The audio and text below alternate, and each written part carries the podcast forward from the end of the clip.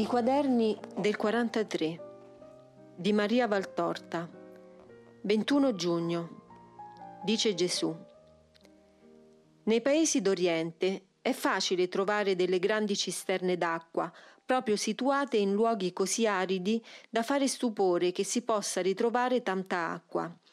Esse sono alimentate da segrete vene, sprofondate sotto all'arena o ai massi calcarei, che stillano da secoli quella loro benedetta ricchezza in enormi cisternoni vecchi di secoli. Intorno ci sono palme e altre piante, belle verdi, perché fruiscono dell'umidore che sala dal suolo proteggono l'acqua che così rimane fresca e non prosciugata dal sole cocente che tutto all'intorno essicca ogni cosa. Sono la benedizione degli aridi deserti. La bontà del Creatore ha messo quelle vene profonde d'acqua nel suolo per pietà degli uomini e le nutre dal giorno che la terra fu. A queste cisterne affluiscono le carovane, accorrono gli animali dei deserti e non è raro che un piccolo villaggio sorga lì presso nel fresco dell'oasi. Villaggio che si può dire che viva del fluire di quell'acqua. Ora ti porgo il paragone per l'anima. La cisterna che aduna le acque per il bene proprio e altrui è l'anima che sa accogliere la grazia che con fluire inesausto viene in lei per bontà di Dio.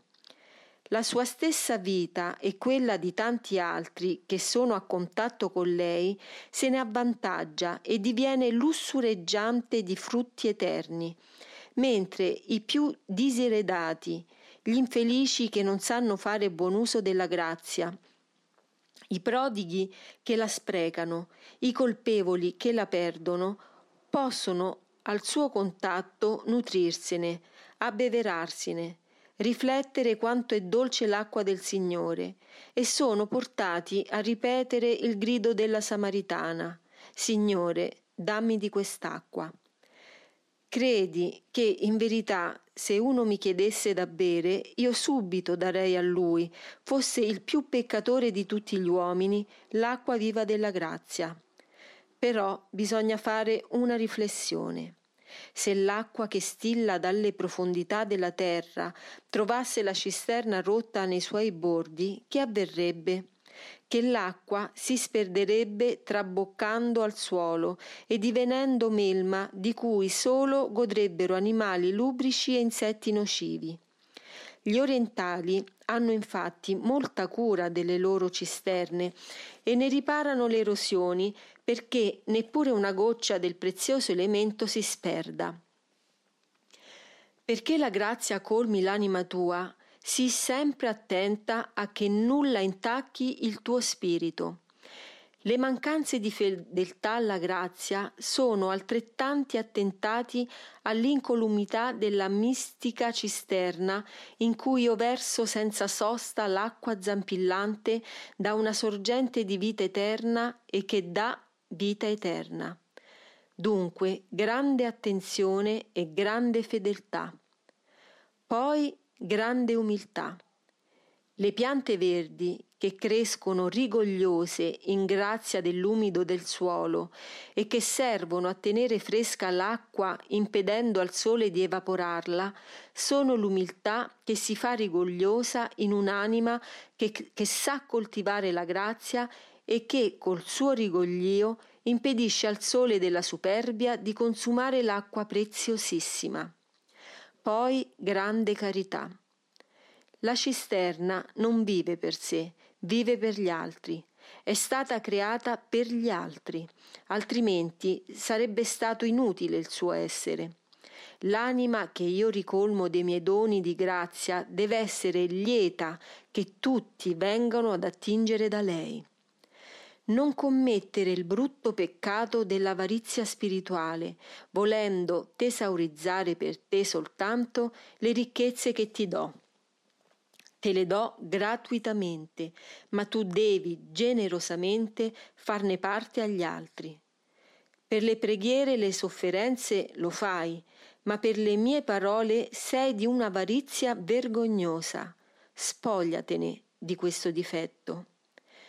Io ho parlato alle turbe, non ho sussurrato all'orecchio dei soli amici, ho parlato ad amici e nemici, a giudei e gentili, a chiunque veniva nel raggio della mia voce. Intendo che quanto dico ai miei amici di ora non resti tesoro sepolto dall'avaro. Sarebbe mancare di carità e potrebbe far sì che io punissi l'avaro e il diffidente. Avaro perché tiene per sé soltanto, diffidente perché crede che io non abbia altre monete da dare. Le mie ricchezze sono tali che i firmamenti non sarebbero sufficienti ad accoglierle Esse si rinnovano ad ogni attimo, ad ogni pulsare, per darti paragone umano del gran cuore che è il fulcro della Trinità nostra.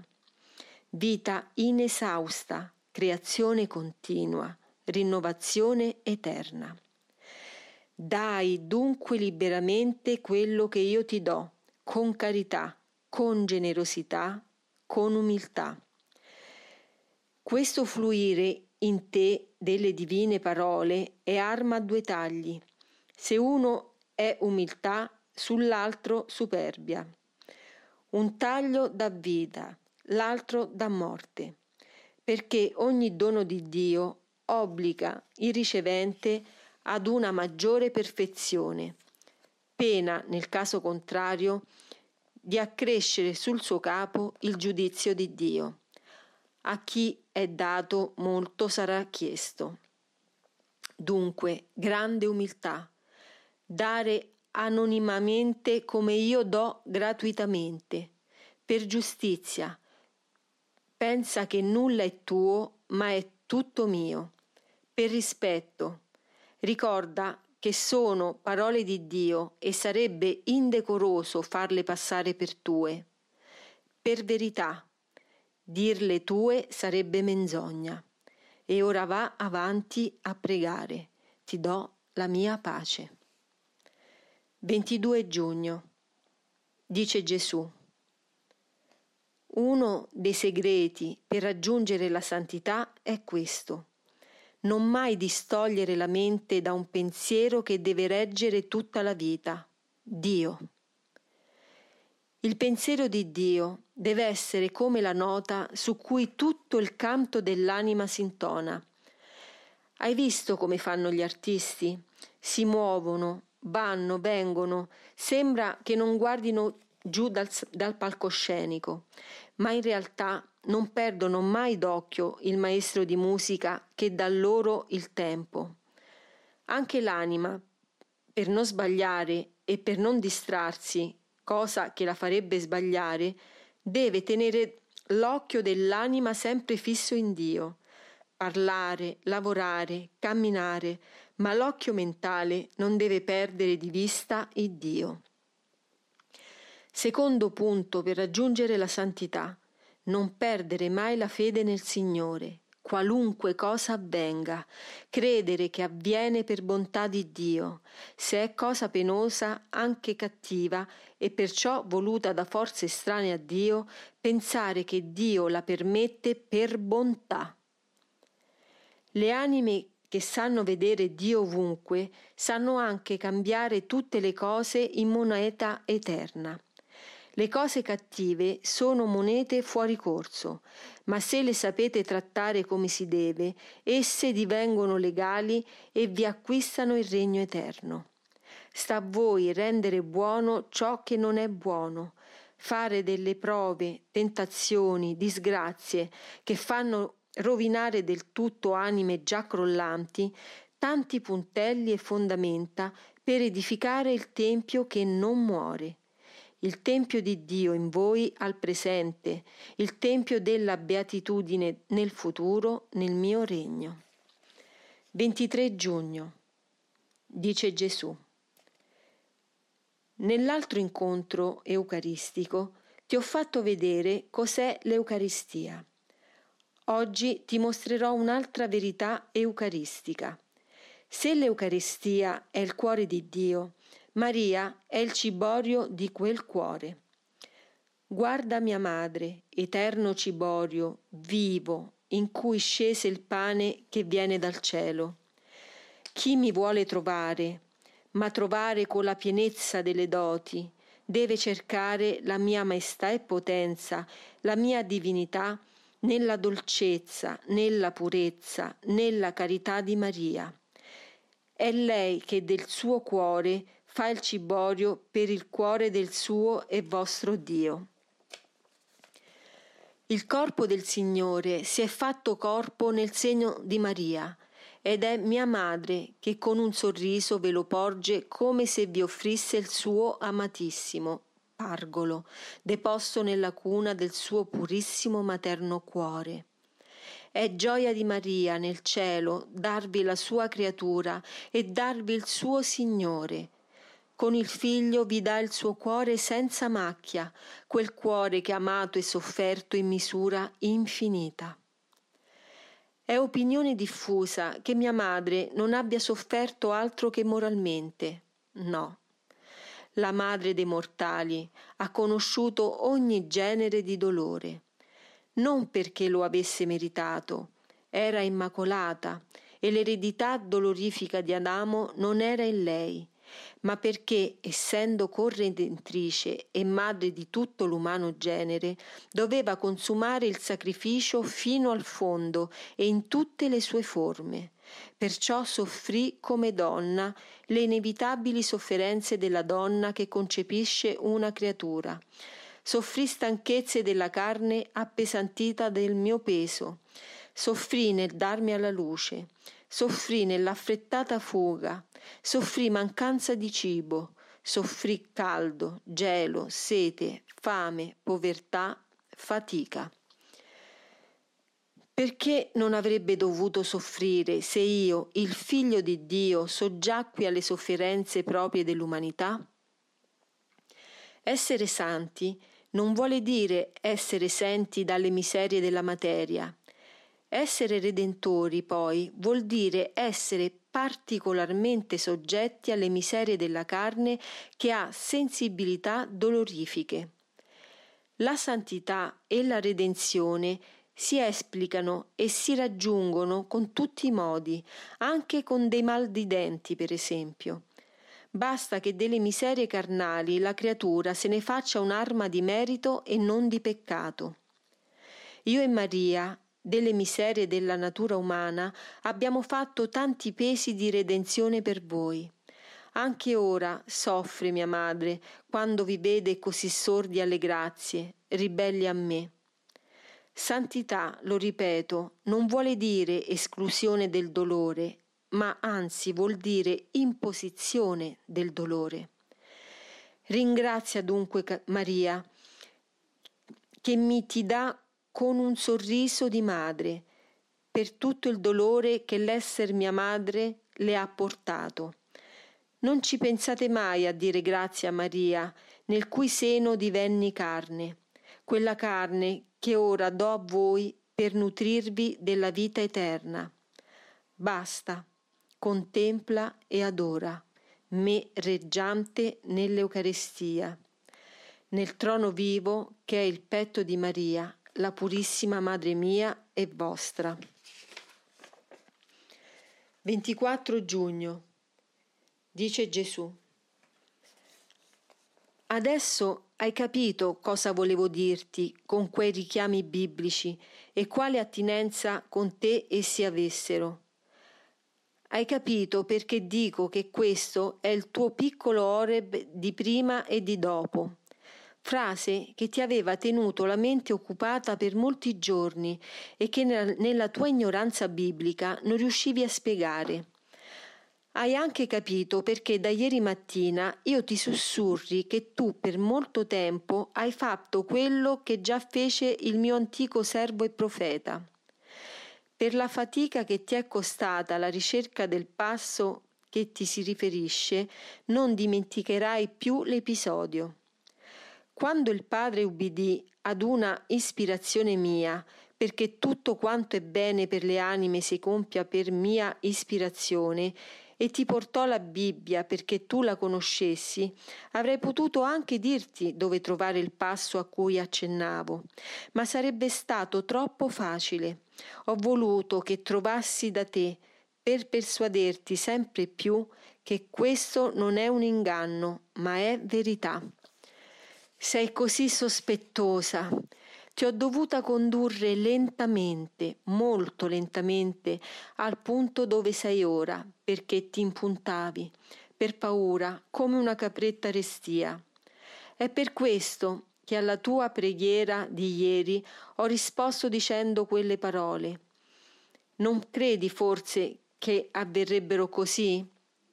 Sì per colpirmi gli uomini hanno coraggio, ma per venirmi accosto, attratti dal mio amore, no.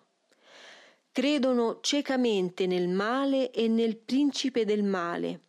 Quello lo seguono senza paura, non appena si manifesta in una delle sue infinite forme dagli infiniti nomi ma non credono o credono molto malamente nel bene e nel Dio del bene e davanti alle sue manifestazioni fuggono, sono coperti di colpe e imitano Adamo quando si nascose al Creatore dopo aver peccato nell'Eden. Per non avere paura della mia voce e del mio volto, bisogna avere l'anima sgombra di colpe gravi. Le imperfezioni permettono ancora che in voi sussista quel minimo di coraggio che vi permetta di udire senza tramortire la mia parola. Se per meritarla avreste dovuto essere senza imperfezioni, nessun mortale l'avrebbe udita, tolta mia madre. Tu, lo vedi, tu hai dovuto prima subire una vera opera di ricostruzione e di bonifica spirituale fatta da me ed aiutata da te per poter arrivare a meritare e a sopportare la mia parola e la mia vista. Cosa logica. Peccato anche veniale vuol dire parentela col demonio. Dov'è demonio non può essere Dio. I peccatori Potrei terrorizzarli con un'apparizione tremenda in cui apparissi il Dio irato che giudica e punisce. E qualche volta l'ho fatto per conquistare dei singoli cuori che volevo proprio per me e che solo con quel mezzo avrei preso. Ma sono casi rari. Preferisco attirare con l'amore. E l'amore non è sentito da chi ha un amore colpevole col demonio. Ecco perché non mostro alle turbe il mio volto tutto amore. Lo serbo a chi mi ama dando a costoro la missione di parlare ai più sordi, ripetendo la mia parola, chiedendo a costoro di divenire piccole copie di me, carità e redenzione, innamorato e vittima. Io verrò per tutti un giorno, l'ultimo, ma solo coloro la cui anima sarà stata purificata in vita dall'amore potranno sostenere senza precipitare nell'abisso il mio volto, il mio sguardo, la mia voce, il cui tuono farà sconvolgere i firmamenti e tremare gli abissi. Dice ancora Gesù, oggi, 24 giugno. Anche oggi, che è la festa del mio corpo divino, Satana mi ha colpito nelle mie chiese e nei miei figli. Non passo trionfalmente, ostia di pace, per le vostre contrade, su tappeti di fiori, fra canti di osanna. Cado fra le macerie, nel fragore d'inferno dell'odio contro la carità, scatenato con tutta la sua forza. I fiori di oggi, corpus domini, del tempo dell'ira, sono i miei figli uccisi.